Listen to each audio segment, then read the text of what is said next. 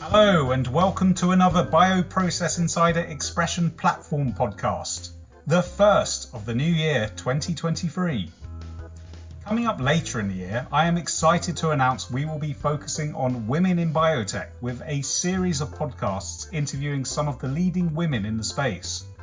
But for this episode, we are returning to the hardy perennial that is cell and gene therapy production. 2022 was a year of transition for Ori Biotech, with the closing of a Series B financing, allowing the company to rapidly advance the development of its automated and closed manufacturing platform.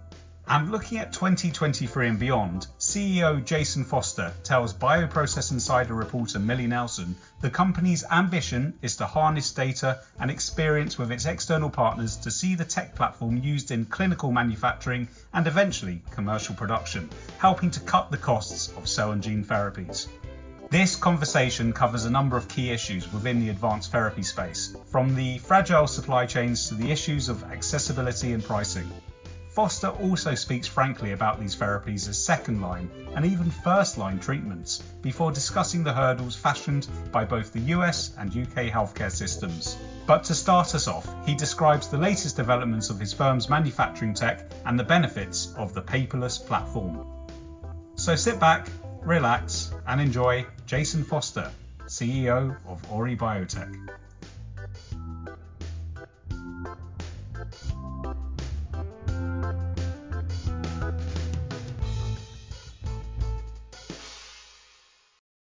We are currently uh, finalizing the beta version of mm-hmm. the platform. Um, and as you'll recall, there's kind of three elements to the platform. There's the kind of novel bioreactor system.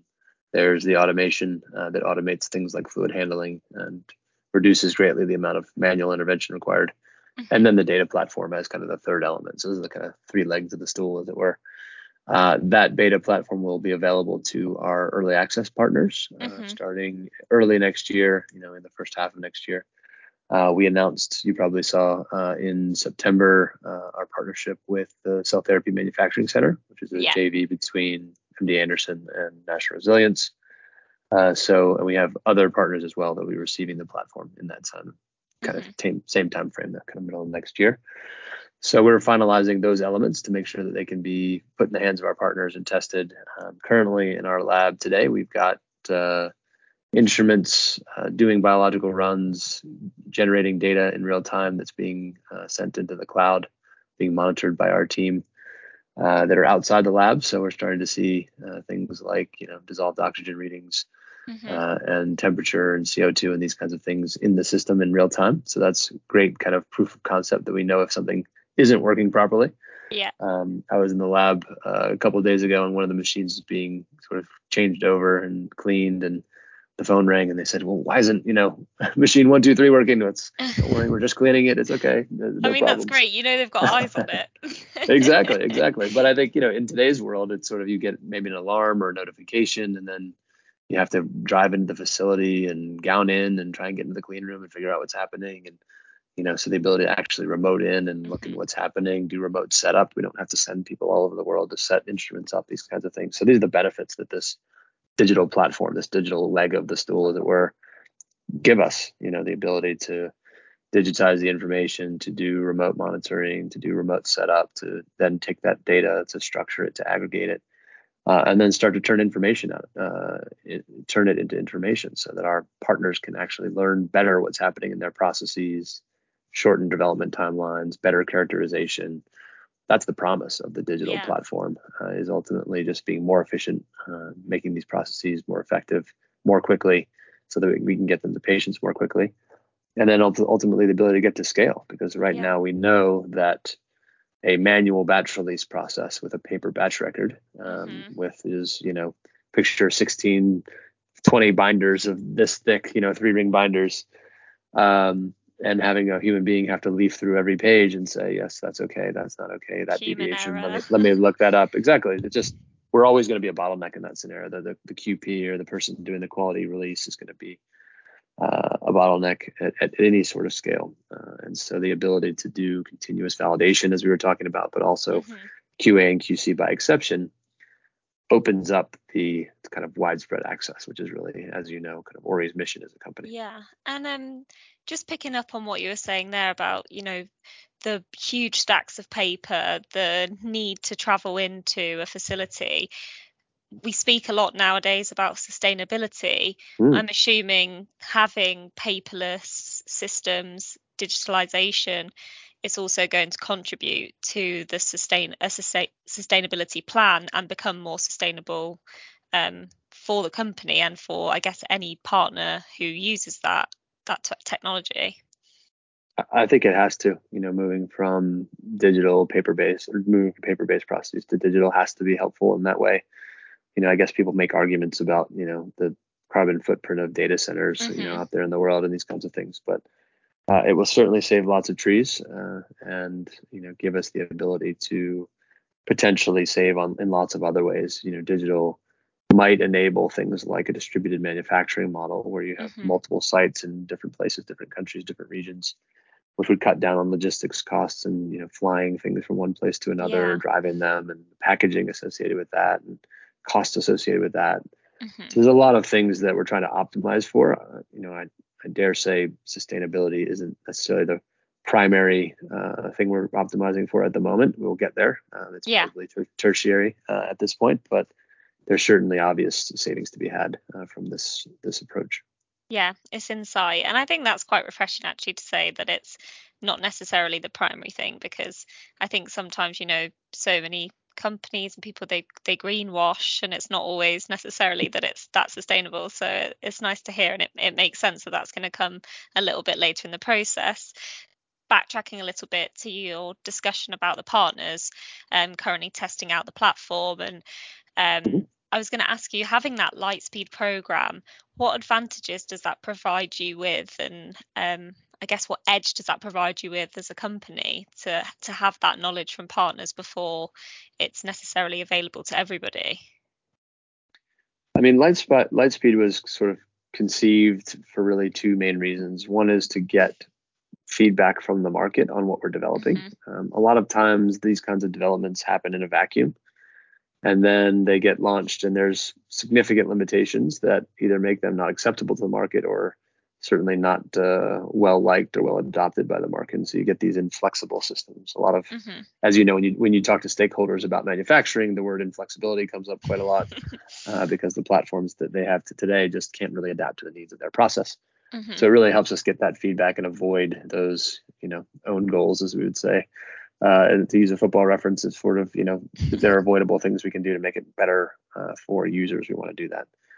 Uh, the second key strategy is really to get kind of early adoption in the marketplace um, mm-hmm. so that we can show that there is a need there um, and that you know the system has uh, benefits out there in the real world not just not just in our labs. Oftentimes these things work very well in the hands of the creators yeah but less well in the hands of you know the, the end users. And so the ability to demonstrate that it actually does work it does what it says in the tin you know we have the ability to to impact positively some of the things that we're trying to do. Um, those kinds of proof points are great for us as we go into commercialization. You know, it creates reference partners uh, for that people can go and talk to. You know, how yeah. you use the system? What has it done for you? Is it good at this? Is it bad at that? You know, tell me the real scoop.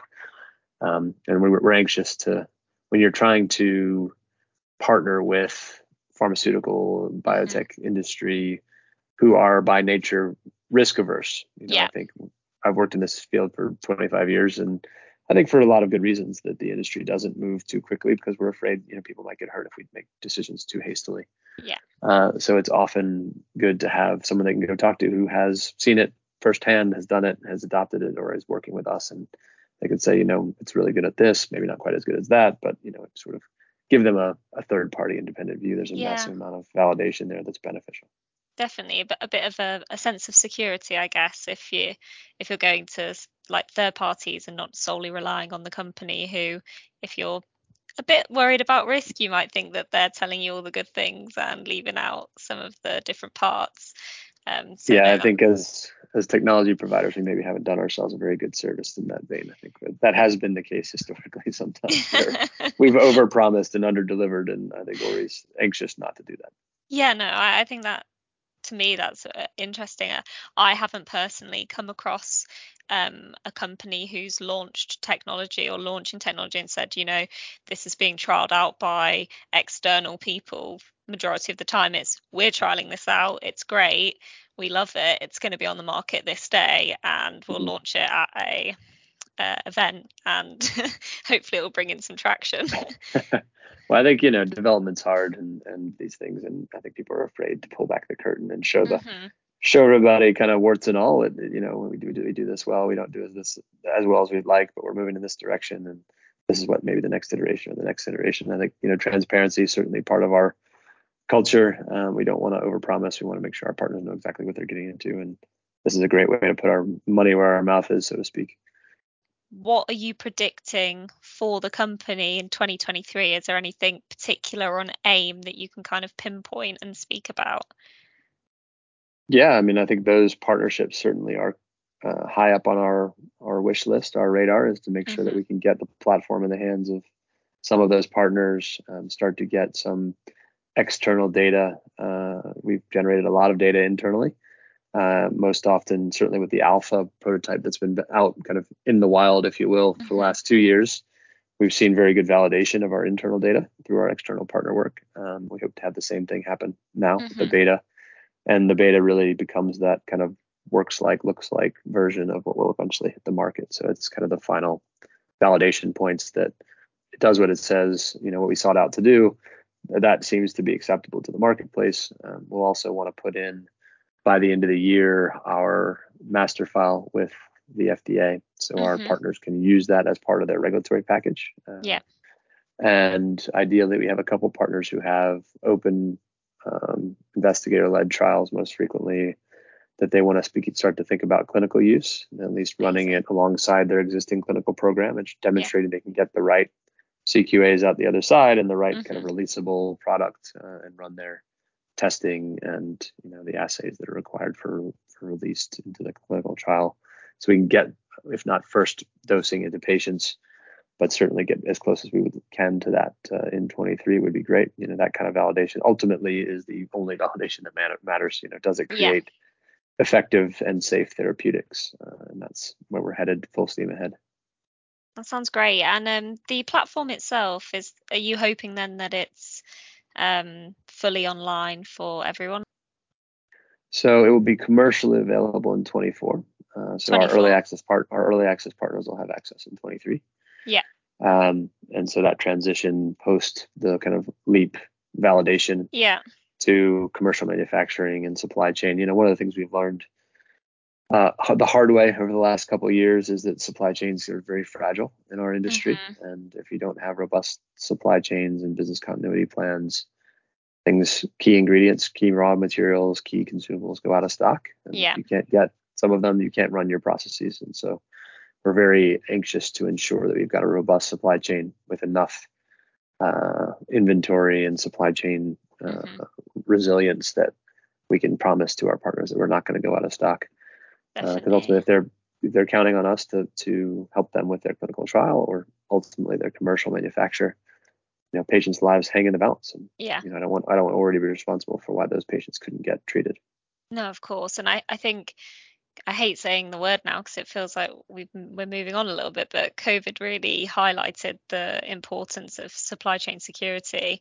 And I think a lot of businesses that I've spoken to, they've changed their strategy. Um, mm-hmm. They're like, you know, we look at multiple um, people to work with in terms of who can supply this material. So we're not just counting on one person. We make sure we sure. have X, Y, Z, Z in so long before, whereas maybe you would have left it a little bit and now it's like we can see what actually can happen if you do leave it you might not get that material for a very very long time or you're paying premium to get the same thing yeah no absolutely it's exposed the kind of weaknesses of the just in time mentality of mm-hmm. you know if you can put an order in and a week or two later it arrives from a factory in china or somewhere else uh, under normal circumstances that was okay that was great for working mm-hmm. capital and great for other things, but it, doesn't work when it breaks down fundamentally. And that's, yeah. You're right. You're seeing multi-source people going back to multi-source supply, mm-hmm. you know, holding more inventory, you know, versus like some players in our space used to hold less than 30 or 60 days, you know, they mm-hmm. want to keep turning that.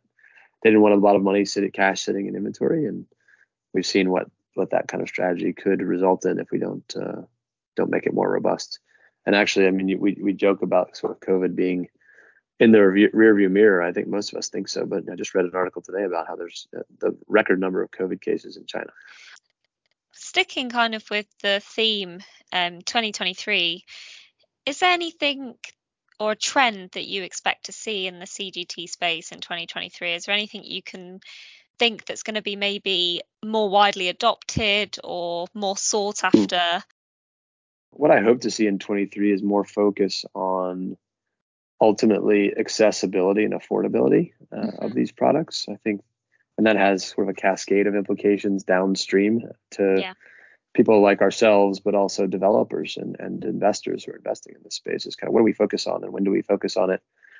Uh, we used to be solely focused on approvability. You know, can we get mm-hmm. good clinical data? Can we get a product that's clinically effective and safe? Uh, everything else sort of will take care of itself if we can do that. That was the old thinking the current or today's thinking and the shift that I see is we need to think about accessibility. You know, uh, having an approved product that patients can't get access to because it's too expensive or we can't make mm-hmm. it. That's a disaster. We've already spent the money, the billion or two billion or whatever the number is to develop the product. And now it's sitting here and we can't make it and we can't get it to patients. We need to make sure that we front run that issue. And I think, you know, this shift and I'm seeing more and more in the investment community, investors asking therapy developers earlier and earlier, you know, how are you going to manufacture? What's your strategy around manufacturing? Uh, and in the current tight uh, funding environment, you know, people need to have a good answer for that. And They need to understand that you know, they're very focused on the accessibility of the product once it hits the market, not just its approvability. Yeah. So that's uh that's one of the trends I hope we see more of, um, and things like digital, like we talked about, yeah, you know, help with that. Things like automation we talked about will help with that. Uh, and also, I think there's there's quite a lot of um, Darwinian sort of things happening in the industry. I mean, there's something like 2,700 clinical trials happening. You know, I was at a, an event a couple weeks ago, and so do we need another CD19 CAR to treat ALL? Like, yeah. you know, is that is that necessary to be being studied? There's something like 12 of them in the clinical trial database. It's sort of, mm-hmm. you know, mm-hmm. you'll start to see where the money gets tighter. You know, there's more focus on ideas that are novel, that are yeah reimbursable, that are more likely to succeed. A lot of this kind of Me Too activity mm-hmm. may result, may cease to happen, or certainly be uh, less uh, less frequent. So hopefully we'll get more higher quality programs that are targeted yeah. at some of those you know major unmet need areas uh, that are able to make it to patients. I think that would be a great result if we kind of shift focus in that direction in 2023 definitely. And interesting point that you brought up, you know, it's great if it works, but if no one can afford it and have access to it, it's almost I assume that would be more frustrating because it's sat there and you're like, this works, this could cure, let's say, cancer or, you know, improve so many people's lives, but nobody has that money or healthcare systems don't necessarily have that money to make it accessible for all. So it becomes kind of an exclusive um, piece of technology rather than an inclusive piece of technology, which Ori is an inclusive piece of technology if it's lowering the costs for general access, which is uh, clearly in the, the aim of the company, which exactly. makes complete sense. Well, I mean, it's the worst case scenario for everyone, right? So the therapy developer has spent all of the time and effort to develop a product. They've launched it, which is no small feat. Mm-hmm. Uh, they've applied for market access, applied for reimbursement. Um, they've already proven it to be clinically effective. Patients want it. Patient advocates, advocacy groups are lobbying for it. Mm-hmm. But then it just can't be afforded. I mean, this is what happened with Zynteglo in Europe. You know, yeah. you have this incredibly efficacious therapy that's been developed over many years. Um, it was deemed to be too expensive by mm-hmm. European, you know, uh, reimbursement authorities. So therefore, patients in Europe can't get access to the product. You know, the therapy developer doesn't get the ability to earn back some of those R&D dollars that they spent uh, it's just kind of the worst worst for everyone. Uh, so we yeah. need to make sure that we front run that issue. And exactly to your point, I say, you know, what's the point of having cures for cancer if patients can't get access to them? Definitely. Um, and what you said about kind of having multiple clinical trials maybe for the same thing like you said is it is it worth moving off i think um see that quite a lot when something seems to take off or mm. kind of reap success. I'm not saying it's a bad thing because it makes sense sometimes for more people to invest in those capabilities or start doing something in that field. But like you said, it be- can become overly oversaturated mm. and the demand isn't always necessarily known. We saw it with COVID as so many companies suddenly started investing in maybe mRNA capabilities or as something different of a vaccine program. And, you know, at the start when it was the top of everyone's list, you heard about it all the time. And now it's kind of slowly like, this company's dissolved this plan or like they've moved into this but they're now going to start moving the capacity to something else so i think that's an hmm. important point because I mean, I know I don't always think about it um, for in cell and gene, but that idea that there could be extra capacity capabilities that might be best focusing your efforts elsewhere. Um, if it's yeah. kind of just. I think that's on. part of what the what the environment's forcing as well is that focus. You know, the whittling down of you know a large pipelines into mm-hmm. sort of mm-hmm. one or two narrowly focused, you know, sort of very specific uh, programs and those du- duplications that we've seen a lot of when money mm-hmm. was was more available. Uh, I think we'll start to move away. Um, I mean, the other thing is that it's super interesting to think about, and maybe this isn't a 2023 thing that we'll see, but I think in the next three or five years you'll see this. The FDA has recently put guidance documents out around point of care manufacturing or distributed manufacturing mm-hmm. as a method to potentially increase accessibility and lower cost. They see it sort of loosening up the supply chain a bit, which mm-hmm. is, is, super interesting to think about. And you know that takes digital and some of the other things we've talked about. What hasn't been the other shoe to drop potentially is that mm-hmm.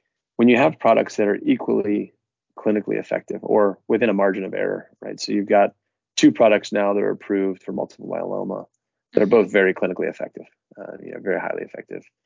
Um, neither is is able to treat very many patients though, um, and so you know a couple hundred patients based on the company reports of, mm-hmm. you know, mm-hmm. and equally in the CAR T space, we saw the first generation products that are approved only treating you know a couple hundred and then a couple thousand. Yeah. Potentially accessibility, you know, the, the ability to distribute the product, to get it, get it to patients, to get it to hospitals, the availability of manufacturing slots, the ability to do so cost effectively, mm-hmm. becomes a an equivalent consideration, shall we say, to clinical effectiveness. You know, if you're trading off a product that's 98% effective versus one that's 93% effective in creating yeah. a complete response, but you can get a lot more of the 93% effective version, then you're going to select that. If you, you know, if I can't get the other one, what's the good, what's the incremental benefit of that five extra percent? None, because I can't get it. I can't get it for my patients. And so, actually, the delivery mechanism, the dis- distribution, the ability to manufacture, the ability to to supply, mm-hmm becomes an important differentiator uh, for manufacturers. It's not only clinical safe, clinical efficacy and safety that matters when you're looking to talk to, you know, P&T committees or mm-hmm. payers or clinicians about the benefits of your product. Yeah, it's kind of looking at it, I guess, as a, a full life cycle. You can't look at one point or one stage of that on its own and deem mm. it this will work. I mean, I remember being I can't remember what what event it was at, but there was um, a part about clinical trials and it was kind of looking at it. Yes, it's safe. Okay, yes, we know it's effective to an extent, but looking at how it doses its patients in terms of what impact does that on, have on their life you may look and be like okay you need to come in once every two months and that's not that much maybe they'll they'll say but then the family might say okay but for after that two months they're in bed for two weeks sick and we're mm-hmm. at home looking after them and we're off work and it's those mm-hmm. things that i think are very easy to kind of skim over when you read just the the front print, you're like, okay, yes. once every two months, you don't hear about that same thing like you were saying. Okay, yeah, you're efficient, it's safe, but no one can get it. Or it's if we actually moved it to this bit, more people could have access. It could get to the patients. It it yeah. seems that the answers are there, but maybe it's not always that that viewpoint um, that everyone's taking. Um, so I mean, it's it's amazing that you know having worked in the both the U.S. and the European healthcare systems for mm-hmm. more than a decade each. Um, you know, if you look at so in the U.S. roughly, let's say a first generation CAR T product mm-hmm. for uh, leukemia costs five hundred thousand dollars roughly, Mhm. between four and five hundred thousand dollars. The hospital costs are another million to a million and a half for each patient. And so you sort of, people are super focused on the cost of the therapeutic. Mhm. There's all these other costs that are involved in treating that patient, not to mention the fact that that's last line therapy. And so they Yeah. will have gone through lots of rounds of chemotherapy. Like, oh, pe- people say chemo is cheap. Well, you know, eight rounds of chemo is certainly not cheap on the patient. It's very No. harsh on the patient, but you know, the testing involved, the hospital stays, the Yeah. all the other things that have to happen. Then if that fails, they have to go through a transplant. Often that's not inexpensive. And so you look at all of these things and these costs all add up, but they they kind of sit in different buckets. And so people look at them separately versus holistically to say how much Mhm. holistically would it cost to treat a patient, let's say with a, with CAR T at first line. I think you know if we're able to get some of the you know make it less uh, intense uh, of a hospital stay, make Yeah. lower the cost of goods, lower the prices. You know, we can be very cost competitive at first line even. Yeah. Certainly, certainly at second line. Not to mention the fact we'll probably have very much more effective therapies because we're dealing with healthier T cells in this case uh, for patients that have just been diagnosed versus those that are very very sick and have been through the ringer Yeah. uh, throughout their treatment. So there's all these kind of things that we discussed that I agree where you don't we're not typically taking the the 360 degree view Yeah. to fully understand uh, the benefits of. Definitely. And I mean, like you were saying, if you've had eight rounds of chemotherapy, I mean, could assume, you know, when you get to that last line of treatment, your body has already gone through a lot. If it's something Exactly. that could be the first line of treatment and it, you know, you might be sick for however long period of time. We, we always hear um, about Emily, Emily's story and how sick she was at the, the beginning after that. But then, you know, she's now uh, so much older, cancer free. It's kind of like Yeah, that could be the case for a lot, a lot of people if that was looked at, like you said, holistically rather than that first thing of like, well, chemo is a lot cheaper. Is it cheaper if Mhm. it's eight rounds and you've stayed in the hospital and et cetera, et cetera? Exactly. Probably not. no, Um, exactly. And I think you know we have seen the clinical trials that Kite has run for Yescarta. I think Breyanzi as well, looking at it Yeah. second line, and no surprise, very effective, very clinically Mhm. effective at second line. I don't know if anyone has yet done a first line uh, study yet, but I will not be shocked uh, Yeah. to see it very clinically effective at first line. It just makes sense. And I think the issue is how do we make it available at first line uh, in a cost effective way? And that's obviously one of the big things that Ori's focused on helping with. Yeah, definitely. Um, and I guess this is maybe me not going off tangent, but for my own knowledge, um, you obviously US and the UK, if you were to be able to get um, the uh, therapy to market, commercialize, kind of access for all, and it was at a cheaper cost than what we're seeing in the market now. How does that differ when you have countries that have free healthcare systems and then you have countries like America where it's kind of has insurance? Uh, does that mean that people who are on particular insurances would have access and people who weren't? You know that I'm not sure if you'll know that, but it's just Mm-hmm. me thinking Yeah, if no. that was to go global and then yeah. I think, um, I mean, we could spend a very long time on a podcast discussing the reimbursement system in the US, but Yeah. I think I mean the relative differences are because often I mean to, to boil it down in its purest sense, which you know I think you you know and everyone realizes things that are very expensive are Mhm. reserved to fewer patients. So Yeah. that's why they make you fail first these less expensive, easy, easily more easily accessed therapies before you Mhm. get to the really expensive ones. Because it does work for some patients, and so you don't have to use the really expensive ones on every patient, and that and that makes sense, I guess, in the cost sort of measure. Mhm. But as you as you said earlier, you know, when we're not when we don't look at it necessarily holistically, it becomes a little bit more of a, a blurry picture.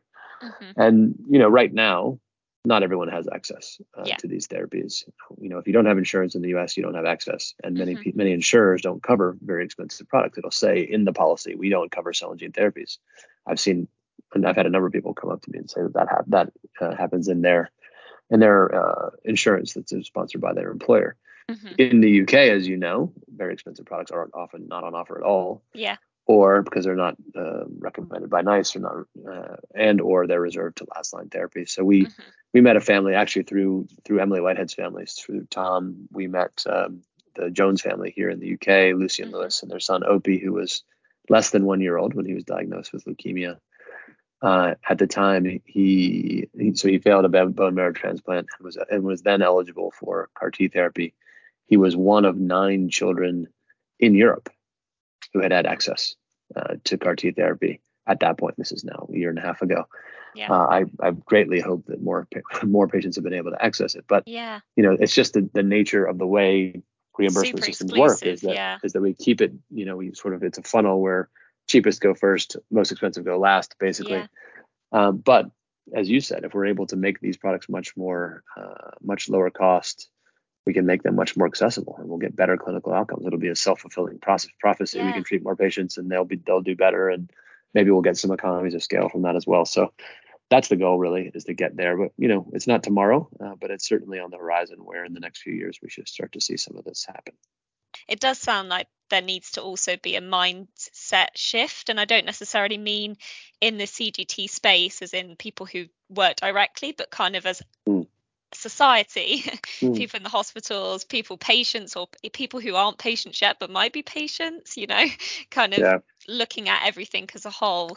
Um, because uh, you know you never know if you're going to be in that position where you might need a cell and gene therapy to to help you out in your life. I think um, yeah. it sounds like yeah. a a mindset change is maybe needed. I think so. I mean, it, having worked in healthcare for a very long time, it's never as simple and straightforward as we're as we're trying to to make yeah. it. I mean, I think you know when you look holistic across a healthcare system, there's so many priorities and so many costs, mm-hmm. and how do I prioritize? I mean, when we talk about rationing healthcare, people get very upset and very sort of like we would never do that. But yeah. we actually do that every day. We, we ration healthcare every day. And the, the, the mechanism we just described is effectively rationing healthcare. You're saving yeah. what could be cures for cancer to the last line therapy because some of these mm-hmm. other ones might work first and there and we can't afford to give everybody you know the most expensive therapy. Mm-hmm. and by design we're rationing healthcare. So i think one of the mechanisms we could use to to to enact that mindset shift that you're talking about is really understanding the full cost understanding the full cost of each choice of each step. Yeah. So what really does first line therapy cost? Let's just say for leukemia in this case just because we're on that topic. So what does it really cost on average for the average patient? And how many patients actually have a good out good clinical outcome from that you know what proportion relapse what proportion then go on to the second you know the second line yeah. therapy and if you look at it as a waterfall then there's a there's a kind of relatively easy cost benefit analysis say let's just say 50% of the patients actually respond mm-hmm. uh, to chemotherapy and you know there's a there's a sort of equation you can make to say well okay what well, makes sense to do that for first but maybe we don't go through a bone marrow transplant or because only 20% of patients respond. I don't yeah. know, I'm just making it up. But, you know, this kind of thing, there's a calculation here. And that's really what payers do. And I think it, when you're a patient in the system, you feel like it's unfair because, yeah. you know, it's, it's your personal experience. Um, but, you know, in, in Emily's case, in Emily Whitehead's case, her ca- type of cancer was, is very, very treatable with chemotherapy mm-hmm. for most children. Yeah. So I think with it's like 70 or 80% of patients respond to the standard, you know, the the, the standard of care. Mm-hmm. Uh, unfortunately, Emily didn't, uh, and luckily, you know, CAR T was available for her. Um, but I think that's it's hard to be rational in these kinds of discussions and you know use the numbers and the statistics to drive these decisions. But when there's a lot of opaqueness, when you don't really see the cost, they're kind of hidden. Yeah. You know, in the, in the U.S., the pharmaceutical cost, the cost for the therapeutic, comes under a different budget than the medical okay. cost, the hospital cost, and so people manage those two budgets separately. Yeah.